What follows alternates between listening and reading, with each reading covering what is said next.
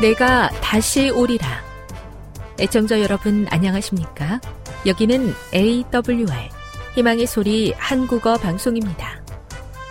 본 방송은 천국 복음을 온 세상에 전파하기 위해 제7일 안식일 예수 재림교회가 설립한 세계 방송망입니다. AWR 희망의 소리는 유럽, 라틴 아메리카, 아프리카, 러시아, 아시아의 방송망을 통해 전 세계에 복음을 전파하고 있습니다. AWR 아시아 희망의 소리 방송국은 한국어 방송을 매일 5시간씩 송출하고 있습니다. 희망의 소리 방송은 인터넷과 스마트폰을 통해서도 언제나 청취하실 수 있습니다. 들으실 수 있는 인터넷 주소는 awr.org입니다. 유튜브로는 awr 코리아로 검색하시면 됩니다. 이 시간 희망의 소리 한국어 방송과 함께 보람있고 유익한 시간 되시기 바랍니다. 내가 다시 오리라. 여기는 AWR 희망의 소리 한국어 방송입니다. 주파수 안내입니다. 괌에서 송출하는 우리 방송은 한국 표준시로 새벽 1시 30분에 11,955kHz로 새벽 2시 30분에 15,530kHz로 새벽 5시에 9,700kHz로 3회에 걸쳐 송출하고 있습니다. 스리랑카에서 송출하는 우리 방송은 한국 표준시로 새벽 4시에 9,765kHz로 우즈베키스탄에서는 밤 9시에 15,530kHz로 타지키스탄에서는 밤 9시에 15,515kHz로 각각 1시간씩 방송하고 있습니다.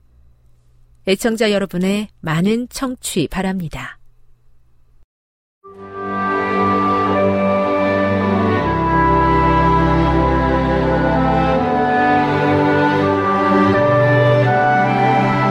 읽어주는 교과 제5과 수평적 속죄 십자가와 교회 7월 29일 안식일의 일몰 시간은 오후 7시 44분입니다.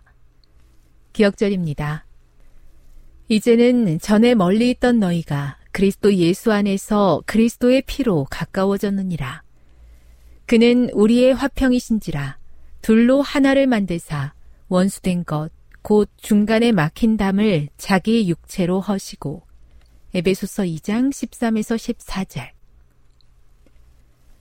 안토니는 유대인들이 믿는 하나님을 경외하고 예배하는 이방인 그리스도인이다. 그는 여러 어려움에도 숭배하던 많은 신을 버리고 유일하신 참 하나님을 받아들였다.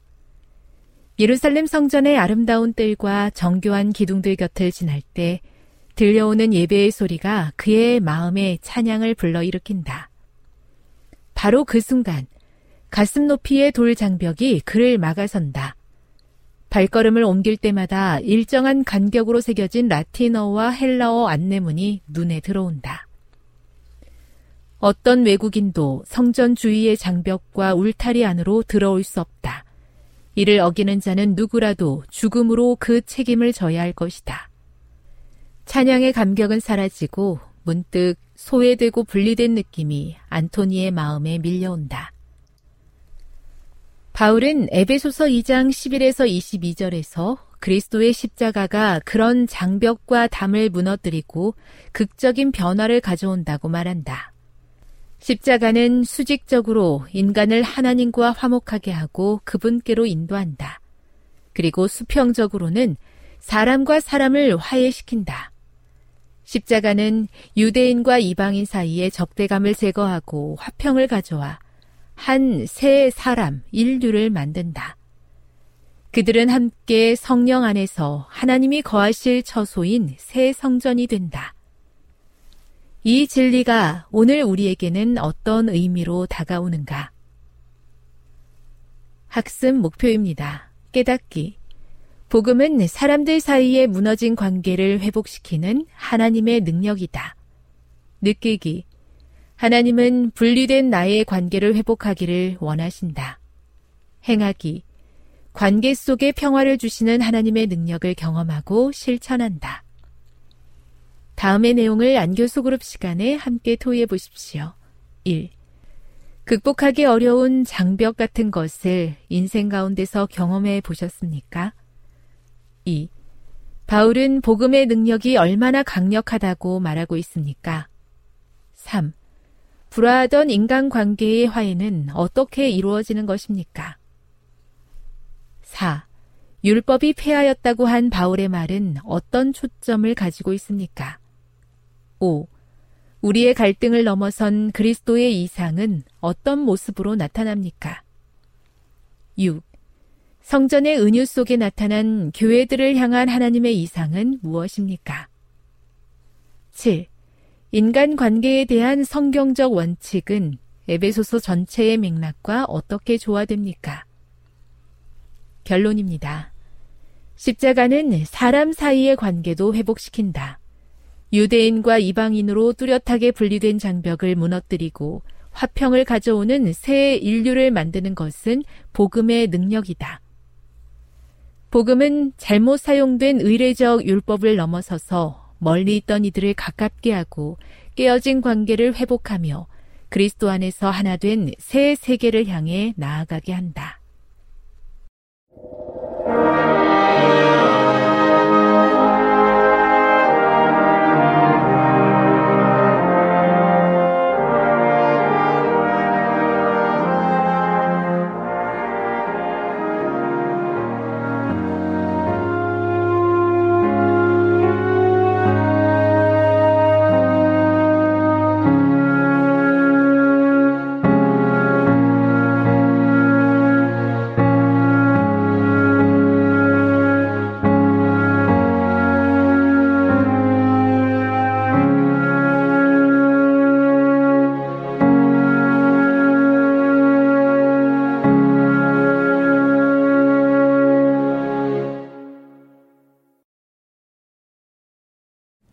자비로운 아버지 하나님, 이 아름다운 안식일 아침, 저희가 주님을 예배하러 모였사오니 이곳에 강림하셔서 저희의 기도와 찬양과 경배를 받아 주시옵소서.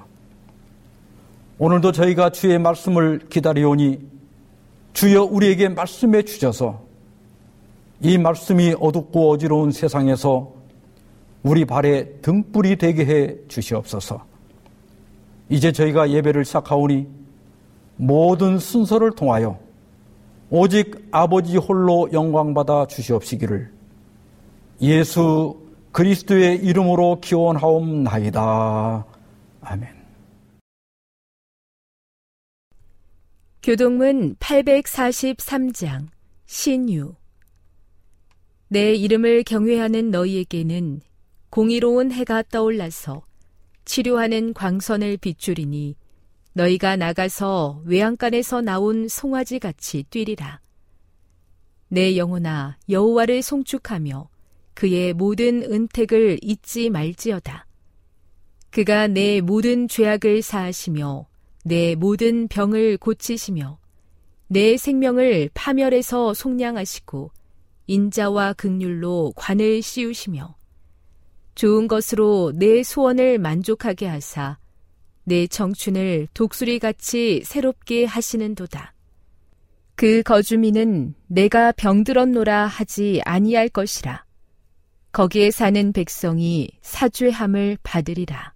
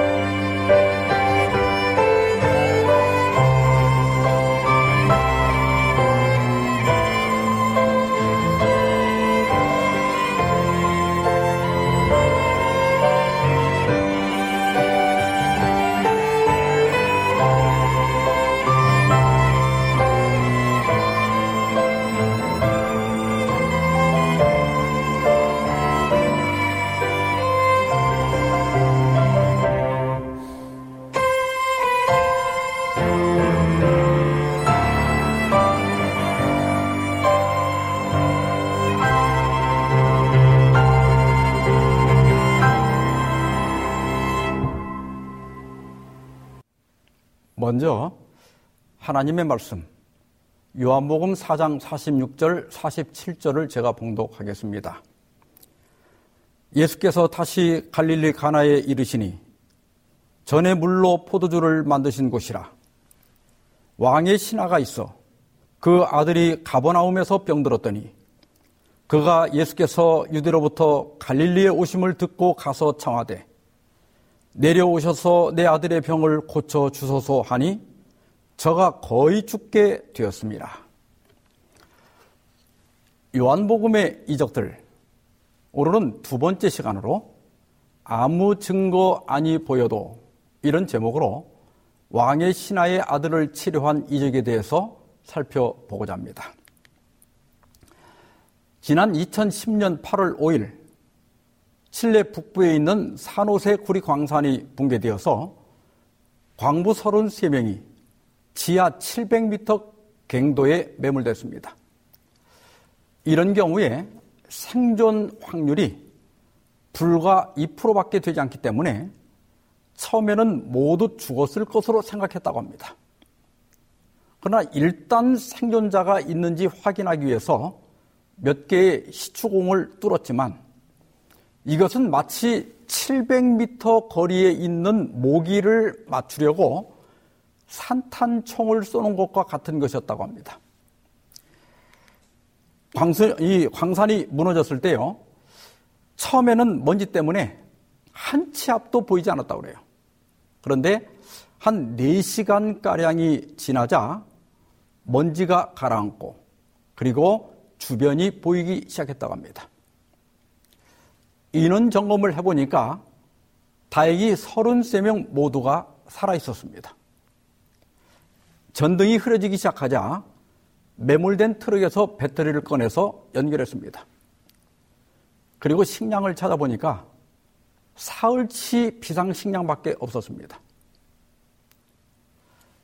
과연 700m 지하에 갇힌 우리를 찾을 수 있을까? 혹시 찾는다 하더라도 비상식량이 떨어지기 전에 구조될 수 있을까? 그리고 구조에는 엄청난 돈이 들어갈 텐데 회사가 끝까지 포기하지 않을 것인가? 어느 것 하나 확실한 것이 없었습니다. 광부들은 절망했고 또 어떤 사람들은 이상 행동을 하기 시작했습니다. 그런데 광부들 중에 호세 엔리케즈라고 하는 기독교인이 있었습니다. 그가 신실한 기독교인인 것을 아는 한 동료가 우리를 위해서 기도를 해줄 수 있는지 물었습니다. 엘리케즈는 아, 그 문제 없습니다. 그러면서 기도하기를 원하는 사람들은 모이라고 했습니다. 그리고 엘리케즈는 이렇게 말했습니다. 우리는 모든 것을 잃었지만 기도의 가능성은 잃지 않았다는 결론을 얻었습니다. 인간적 탈출구는 없었습니다. 우리는 기도에 전념해야 했습니다. 이분들의 생존 사실이 밖에 알려질 때까지 17일간이 고비였습니다. 어, 이 33명은 이틀에 한 번씩 식사를 했는데요. 참치 두 스푼, 또 쿠키 반 조각, 약간 상한 우유 반 컵으로 허기를 달래야 했습니다. 외부와 완전히 차단된 상태에서 자꾸 시간이 흘러가자 불안감이 밀려들기 시작했습니다. 아이고, 우리가 다 죽었다고 생각하고 포기했으면 어떡하지? 이런 절망적인 생각이 자꾸 밀려들었습니다. 일주일이 지나고 2주일이 지나가자 광부들은 크게 낙심했습니다. 그리고 어떤 사람은 작별 편지를 쓰고 또 어떤 사람은 유서를 쓰기도 했습니다. 그때마다 엘리키즈는 동료들을 붙잡고 그러면 안 돼. 우리 하나님을 믿고 같이 기도하자. 이렇게 하면서 그들을 격려했다고 합니다. 엘리케즈는 나중에 구조된 후에 이렇게 말했습니다. 나는 하나님의 축복이 기도를 통해 온다는 것을 알고 있었습니다. 그분은 우리와 함께 있었습니다. 그래서 저는 예수님이 34번째 광부였다고 말하는 것입니다. 우리가 기도를 시작하자 사람들이 마음을 열기 시작했습니다. 그들은 하나님께 돌아가겠다고 약속했습니다. 엘리케즈는 매일 낮 12시 그리고 저녁 6시 이렇게 두 번씩 기도회를 가졌습니다. 찬미를 부르고 또 하나님의 말씀으로 믿음과 희망을 주었습니다. 그 결과 그 지하에서 22명의 광부들이 예수님을 영접했습니다. 그리고 마침내 그들이 지하, 지하 700m에서 드린 기도가 하늘에 상달되었습니다. 17일째 되던 날, 탐, 탐침봉 하나가 광부들이 피신해 있는 곳으로 내려왔습니다. 기적이 일어난 거예요. 광부들은 33명 전원 무사히 대피소에 있습니다. 이런 쪽지를 올려보냈습니다. 그리고 본격적인 구조 작업이 시작되고 지상과 통신이 가능해졌을 때 한 목사님은 지하 광부들에게 10편 71편 20절의 말씀을 읽어 주었습니다. 우리에게 여러 가지 심한 고난을 보이신 주께서 우리를 다시 살리시며 땅 깊은 곳에서 다시 이끌어 올리시리이다. 광부들은 이 말씀으로 크게 위로를 받았습니다. 그리고 10월 10일 매몰된 지 69일 만에 33명 모두가 무사히 구조되었습니다.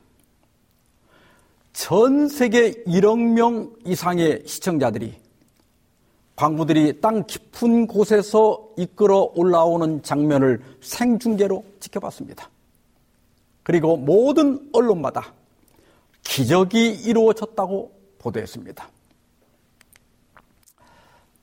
오늘 본문의 두 번째 이적을 행한 곳은 첫 번째 이적을 행했던 갈릴리 가나입니다. 예수님은 가나에서 물을 포도주로 변화시키는 이적을 행한 후에 6월절이 되자 예루살렘에 내려가셨다가 장사꾼들의 소굴이 된 성전을 정결케 하신 후 사마리아를 거쳐서 다시 갈릴리 가나로 올라오셨습니다. 6월절에 성전에서 있었던 사건과 또 가나에서의 이적 때문에 많은 사람들이 예수님께 몰려들고 있었습니다. 그때 가버나움에 사는 왕의 신하 한 사람이 예수님을 찾아왔습니다. 그의 아들이 사경을 헤매고 있었기 때문입니다. 아, 가버나움에서 가나까지가 25km입니다. 그러니까 60리가 약간 넘기 때문에 대략 한 4, 5시간 정도 걸릴 겁니다. 숨가쁘게 걸어서 가나에 도착하여 군중들을 뚫고 예수님을 보았을 때 이 아버지의 믿음이 흔들렸습니다. 왜냐하면 예수님이 너무 평범해 보였습니다. 어디를 봐도 신통력이 나올 것 같지가 않았습니다.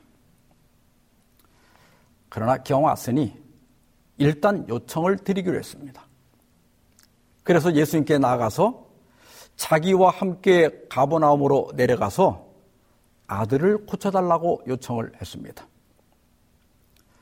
그런데 예수님께서는 간다, 안 간다 말씀하시는 대신에 너희는 표적과 기사를 보지 못하면 도무지 믿지 아니하리라 이렇게 말씀하셨습니다.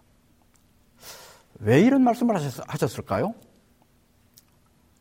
시대 소망 198페이지에 보면 그 이유를 이렇게 설명하고 있습니다. 예수께서는 그 아버지의 마음속에 당신에 대한 조건적인 믿음이 있음을 또한 아셨다. 그는 자기의 간언이 허락되지 않으면 예수를 메시아로 받아들이지 않을 작정이었다. 그 아버지가 사경을 헤매고 있는 아들을 두고 25km나 되는 먼 길을 찾아온 것은 당연히 어느 정도 믿음이 있었기 때문이었습니다. 그러나 그 믿음은 조건적인 믿음이었습니다. 어떤 조건입니까?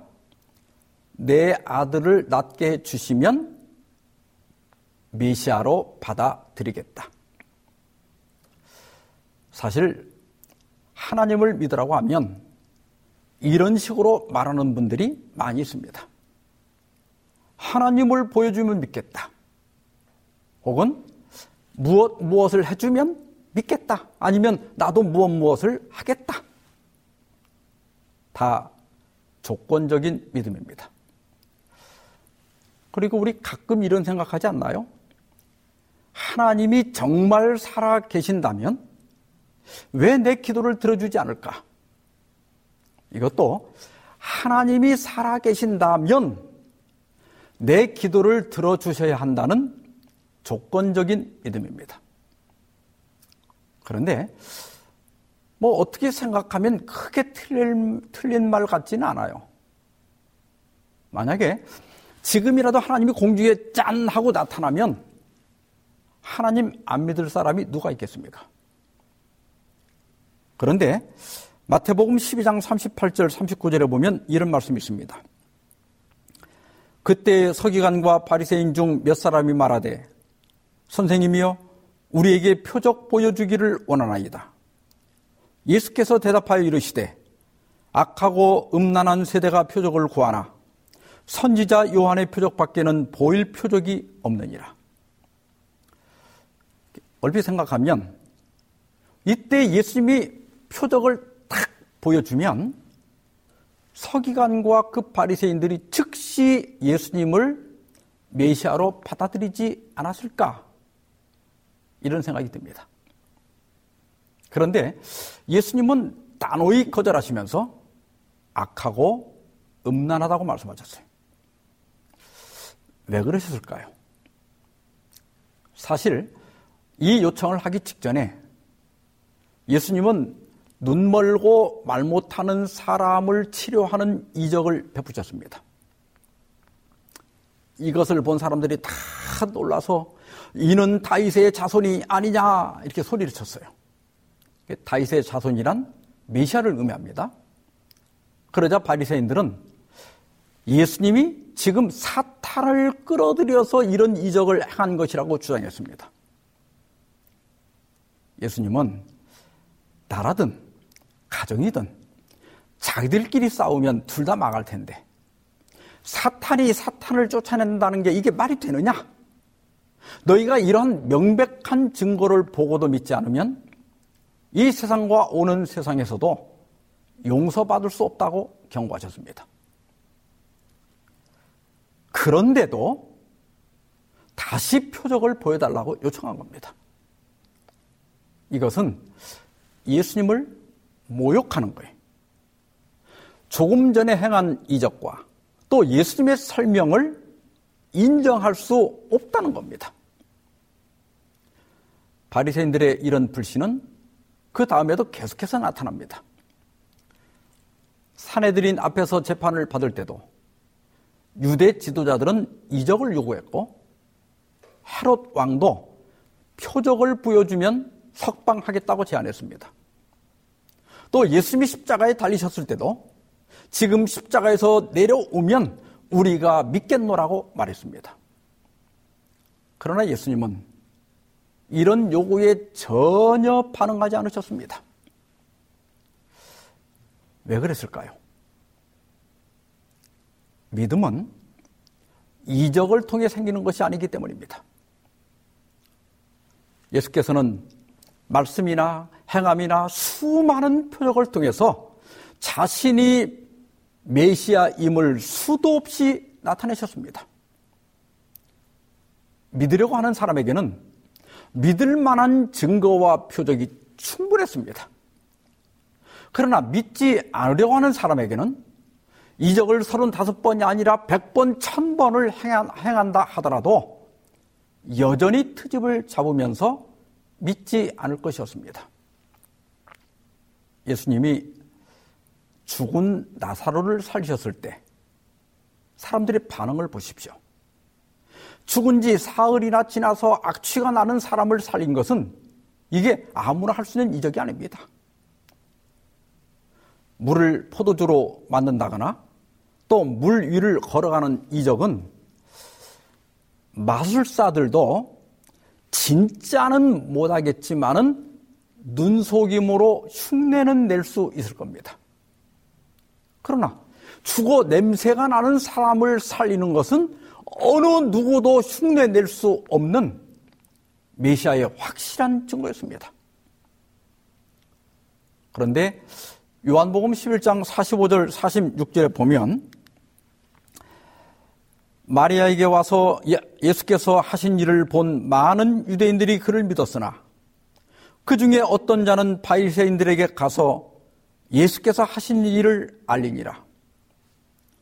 믿으려고 하는 사람은 그 즉시 믿었지만 믿지 않으려고 하는 사람은 바리새인들에게 가서 큰일 나겠다고 일러 바친 겁니다. 바리새인들은 급히 사내들인 회의를 수집했습니다. 그리고 이 엄청난 이적에 대해서 듣고 그들은 어떤 결정을 했습니까? 53절에 이날부터는 그들이 예수를 죽이려고 모의하니라.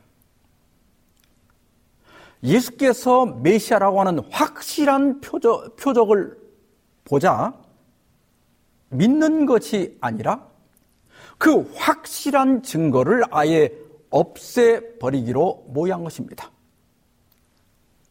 이것이 믿지 않으려는 사람들의 본성입니다. 그래서 예수님은 표적을 구하는 것을 악하고 음란하다고 책망하신 겁니다. 이미 뚜렷한 증거가 있는데도 또 다른 표적을 구하는 것은 그건 믿지 않으려고 하는 겁니다. 그래서 예수님은 내가 너에게 보여줄 표적은 요나의 표적밖에 없다고 말씀하셨습니다. 요나가 사흘 동안 큰 물고기 뱃속에 있었던 것처럼 예수님도 사흘 동안 무덤에 계실 것이었습니다. 또한 기적적으로 목숨을 구한 요나가 니누에 가서 복음을 전할 때 어떤 이적도 행하지 않았지만 니누의 사람들은 회개했습니다. 그래서 예수께서는 심판 때 니누의 사람들이 일어나 이 세대 사람들을 정죄하리라고 말씀하셨습니다. 당시 유대인들과 바리새인들의 불신은 증거가 부족했기 때문이 아니라 믿지 않으려고 했기 때문입니다. 출애굽한 이스라엘 백성들의 경우를 봐도요. 믿음이 이적 때문에 생기는 것은 아닌 것이 확실합니다.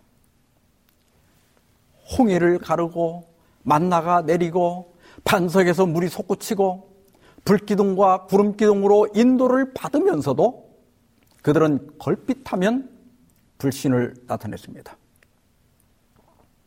이적은 믿고자 하는 사람들에게 확신을 주고 그들의 믿음을 강화시키기 위해서 주는 것이지 믿음을 창조하는 것이 아닙니다.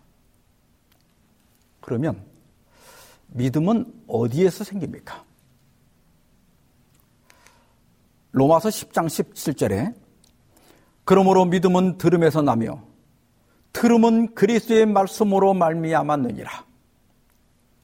믿음은 어디서 납니까? 이적에서 납니까? 아닙니다. 그리스도의 말씀을 들음에서 난다. 이적을 보았기 때문에 믿음이 생, 기는 것이 아니라 그리스도의 말씀을 들을 때 믿음이 생기는 겁니다. 그렇다고 해서 아무 것이나 믿으면 안 됩니다. 하와는 뱀의 말을 믿었지만은 그 잘못된 믿음이 그녀를 구원하지 못했습니다. 내 생각이나 내 판단을 믿어도 안 됩니다. 어떤 사람의 말이나 어떤 사람의 사상이나 어떤 사람의 신학을 믿어도 안 됩니다. 우리로 올바른 믿음을 갖게 하는 것은 오직 하나님의 말씀입니다. 우리가 용서받은 것을 믿는 것은 성경이 그렇게 말씀하셨기 때문입니다. 우리가 오늘도 구원을 확신하는 것은 성경이 그렇게 약속했기 때문입니다. 우리가 기도하는 것은 성경이 응답을 약속했기 때문입니다. 그래서 우리 믿음은 언제나 성경에 기초해야 합니다. 다시 본문으로 돌아와서요.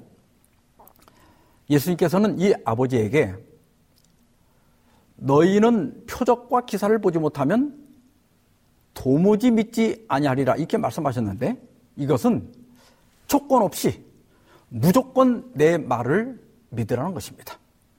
다시 말해서 나에게 몽땅 베팅해 보라는 거예요. 그러자 이 아버지는 즉각 반응합니다. 주여, 내 아이가 죽기 전에 내려오소서. 예, 이제 주님만 가시면 제 아들이 무조건 살 것을 믿습니다. 여러분, 이런 믿음이 아이를 살릴 수 있는 거예요. 그런데요, 왜 이런 믿음이 필요할까요? 지금 왼쪽 엑스레이를 보면 어, 이분이 빙판에서 넘어지면서 팔을 짚었는데 상완골이라고 하는 뼈가 완전히 부러지고 말았습니다.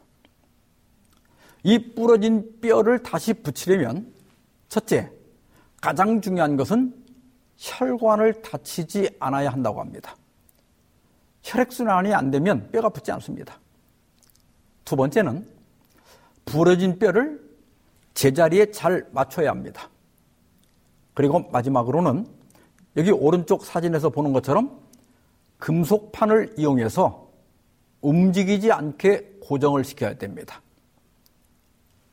이렇게 하면 보통 4에서 6주 동안 뼈가 붙게 되고 9주 정도 지나면 처음 상태로 회복이 된다고 합니다.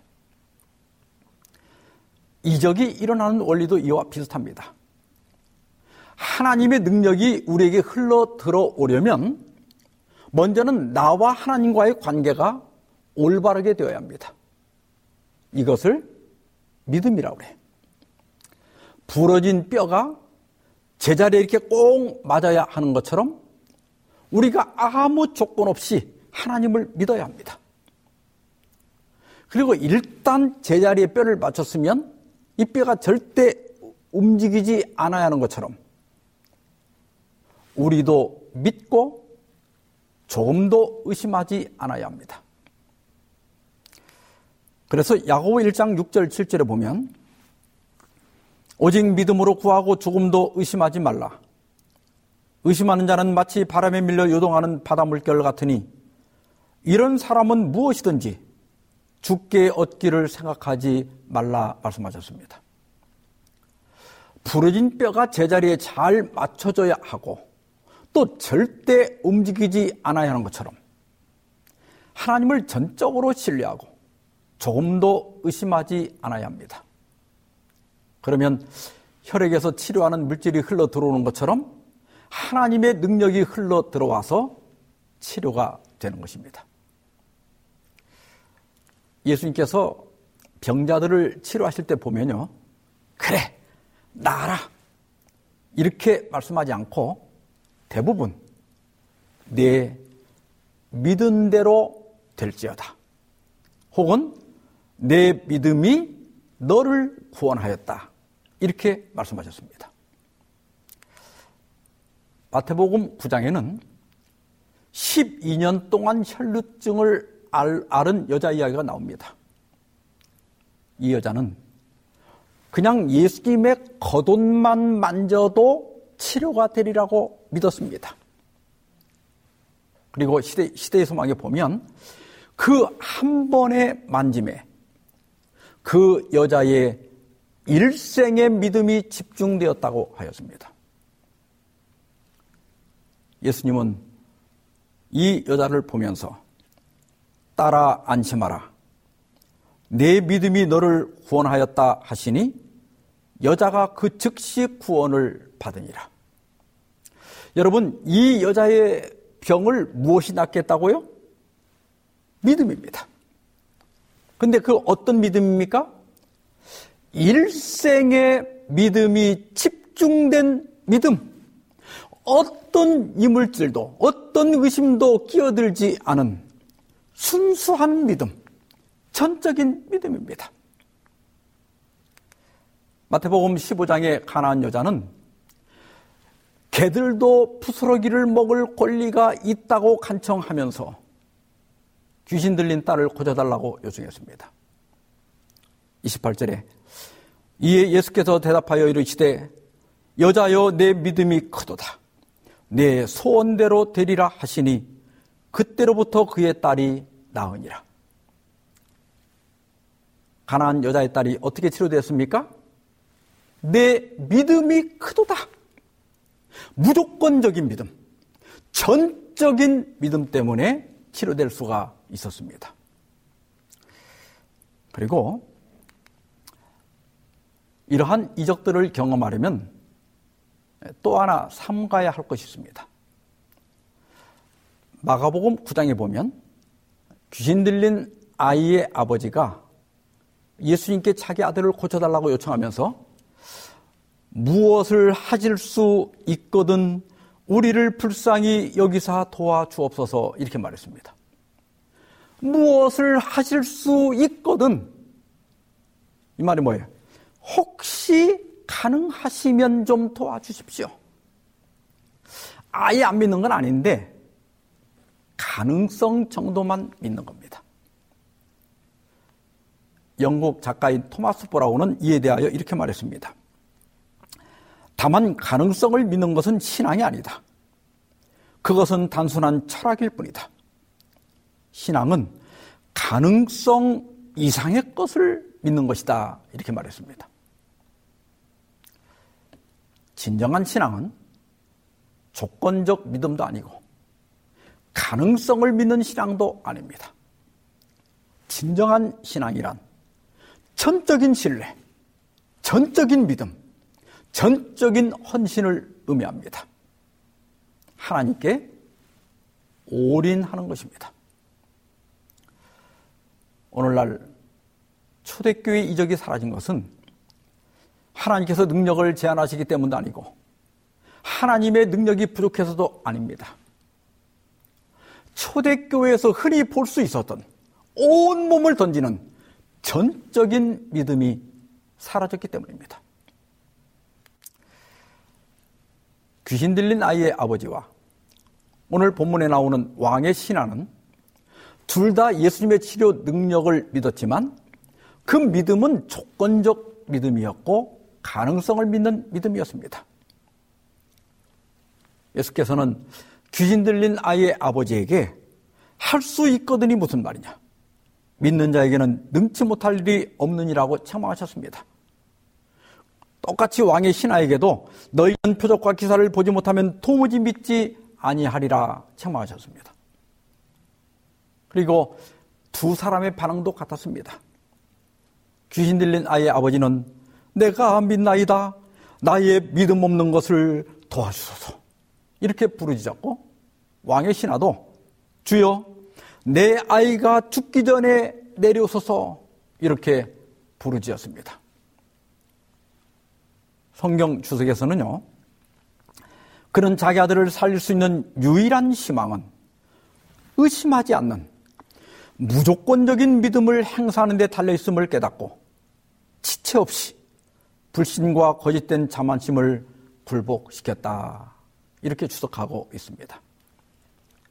아무 조건 없는 믿음, 어떤 의심도 없는 믿음, 이것만이 아들을 살릴 유일한 희망이었습니다.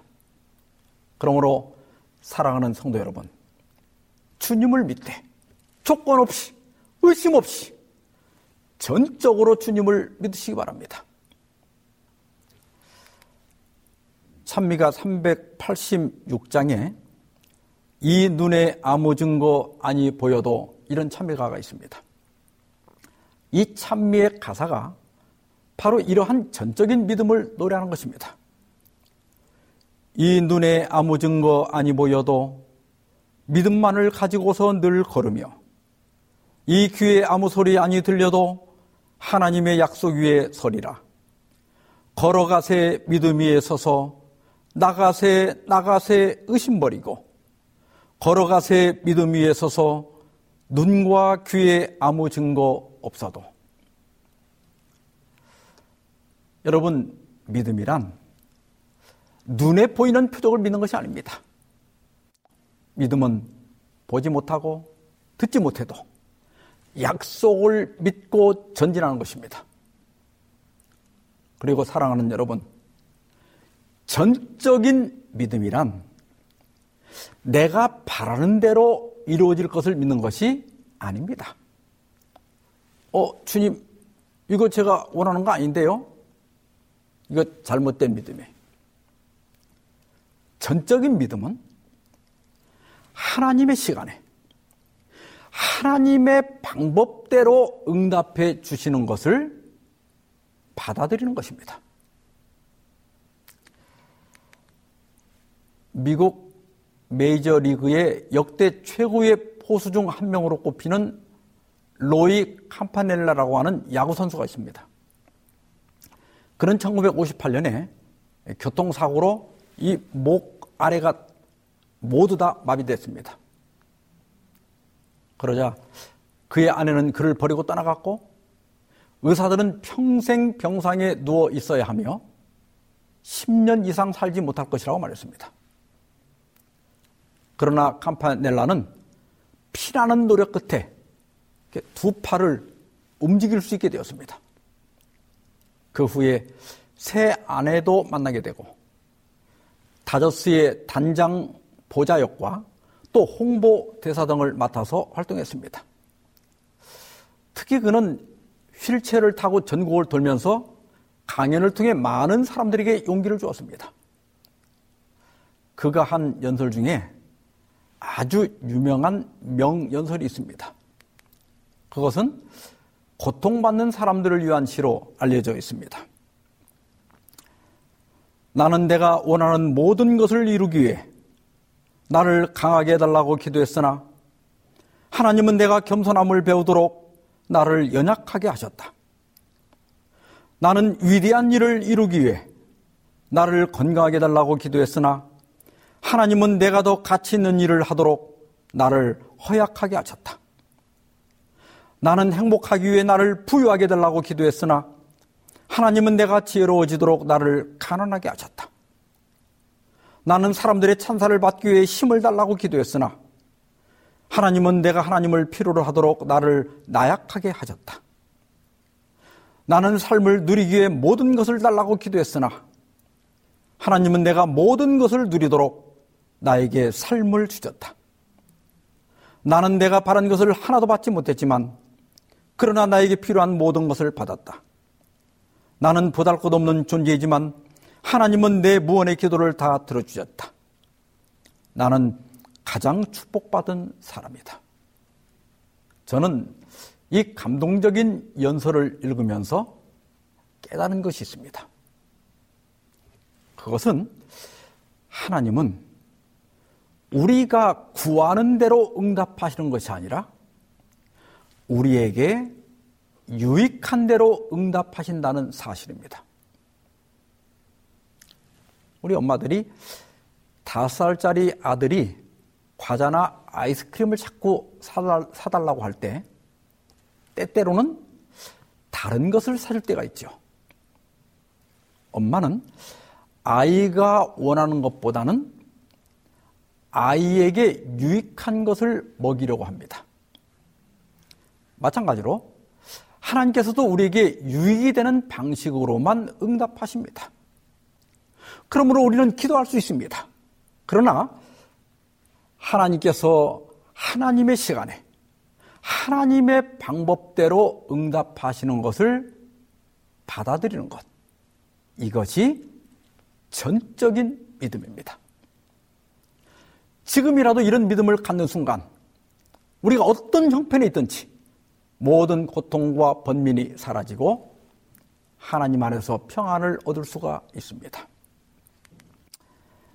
다시 본문으로 돌아가서 예수께서 이르시되 가라 내 아들이 살아있다 하시니 그 사람이 예수께서 하신 말씀을 믿고 가더니 내려가는 길에서 그 종들이 오다가 만나서 아이가 살아있다 하거늘 그 낫기 시작한 때를 부른즉 어제 일곱 시에 열기가 떨어졌나이다 하는지라 그의 아버지가 예수께서 내 아들이 살아있다 말씀하신 그때인 줄 알고 자기와 그 온 집안이 다 믿으니라. 예수께서 가라. 내 아들이 살아있다. 이렇게 말씀하실 때 왕의 신하는 더 이상 어떤 것을 요구하지 않았습니다. 그 말씀을 믿고 집으로 가기 위해 돌아섰습니다. 그 순간 어떤 일이 일어났어요? 시대소망 199페이지에 보면 아버지가 믿음으로 내 아들이 살았다는 보증을 굳게 붙들었던 바로 그 순간에 하늘의 사랑이 죽어가는 아이를 어루만졌다. 전적인 믿음은 언제나 기적을 일으킵니다.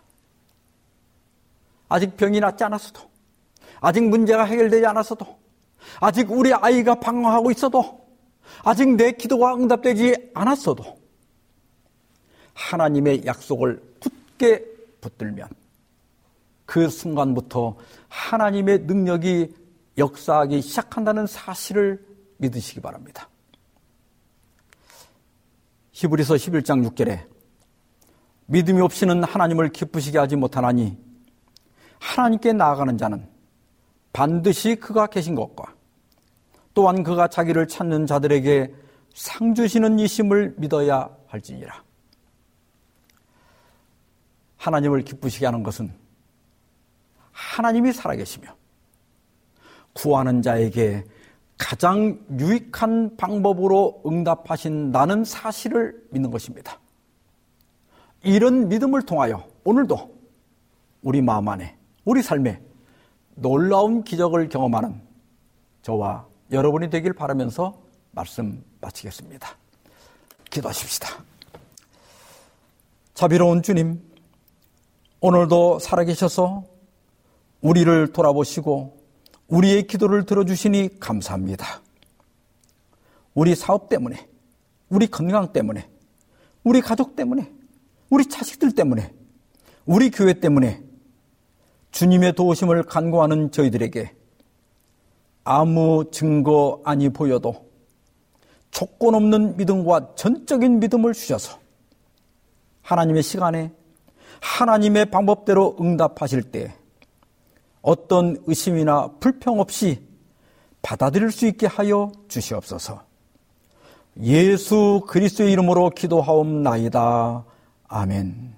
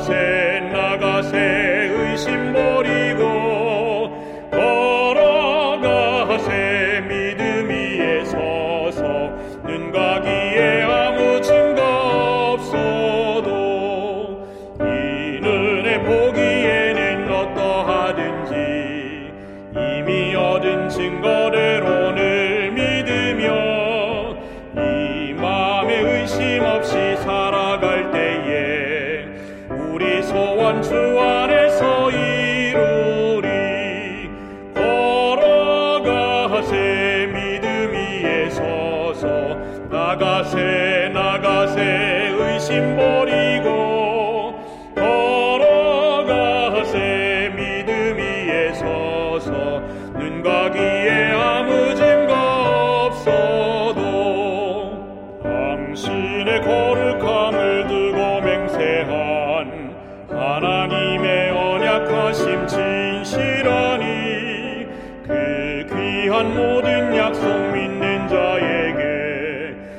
슨 일이 있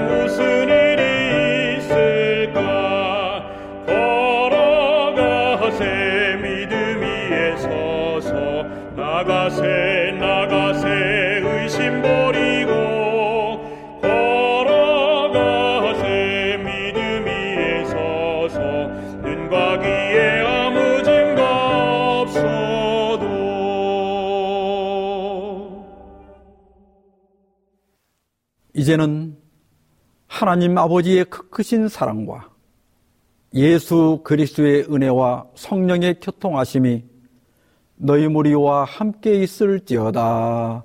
아멘.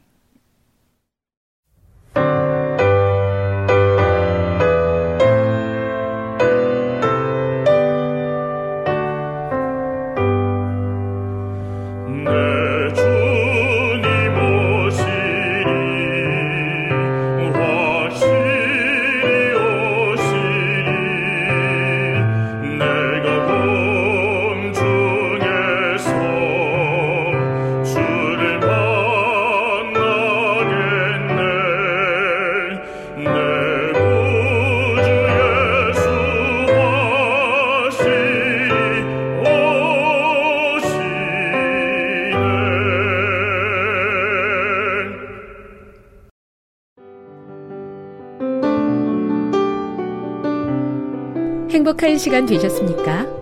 지금까지 여러분께서는 AWR 희망의 소리 한국어 방송을 청취하셨습니다.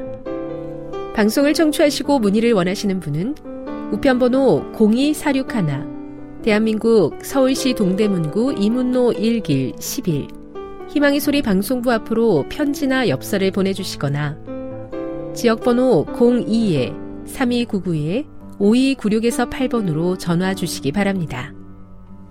지금까지 함께 해주신 애청자 여러분들께 감사드립니다. 애청자 여러분, 다음 이 시간까지 하나님 안에서 늘 평안하십시오. 감사합니다. 내가 다시 오리라. 여기는 AWR, 희망의 소리 한국어 방송입니다.